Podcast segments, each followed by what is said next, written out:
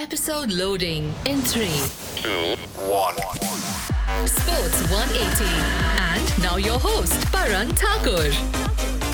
There has been another huge twist in the tale.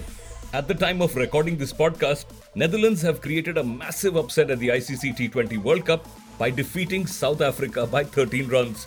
What that does is that it leaves the Proteas at 5 points and means India are through to the semi final even before their match versus Zimbabwe. Now, the Pakistan versus Bangladesh game has become virtually a knockout game, a quarter final, as both teams are on 4 points. this is insane. Hello and welcome to Sports 180 with me, Paran. Meanwhile, England have joined New Zealand as the qualified team from Group 1. Yesterday, they beat Sri Lanka by 4 wickets to knock out the Aussies. Of course, today India will look to finish the group stage on a strong note with a win against Zimbabwe and get on to the top of the group. Moving on to football.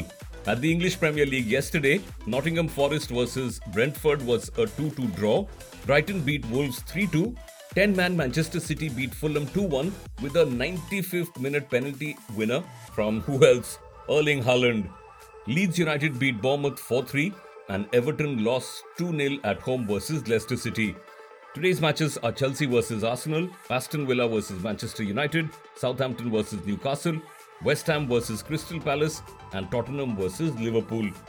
At the Paris Masters, Novak Djokovic beat Stefanos Tsitsipas to extend his winning streak to 13 matches at the ATP Masters 1000 event. The former world number one recorded a milestone 650th hardcourt win of his career to reach his 8th Paris Masters final.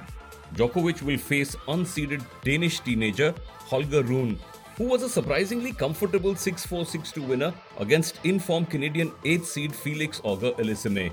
And the stage is set for the semi-final of the WTA finals where number 1 Iga Swiatek will face Ariana Sabalenka and number 5 Maria Sakkari takes on number 6 Caroline Garcia.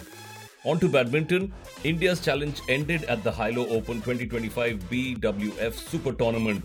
The men's singles semi-final proved to be a bridge too far for Kidambi Srikanth as he lost to Anthony Ginting in straight games 21-18, 21-15. World number 6 Ginting played a better all-round game than the world number 11 Srikanth, who played a fabulous first game but was a bit inconsistent overall.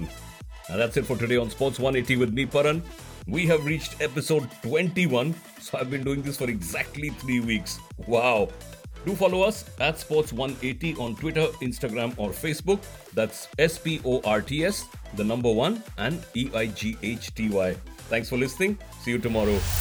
From cricket to hockey, football to Formula One, tennis to golf. This is every sports lover's fantasy come true. That's right. You are listening to Sports 180. 180.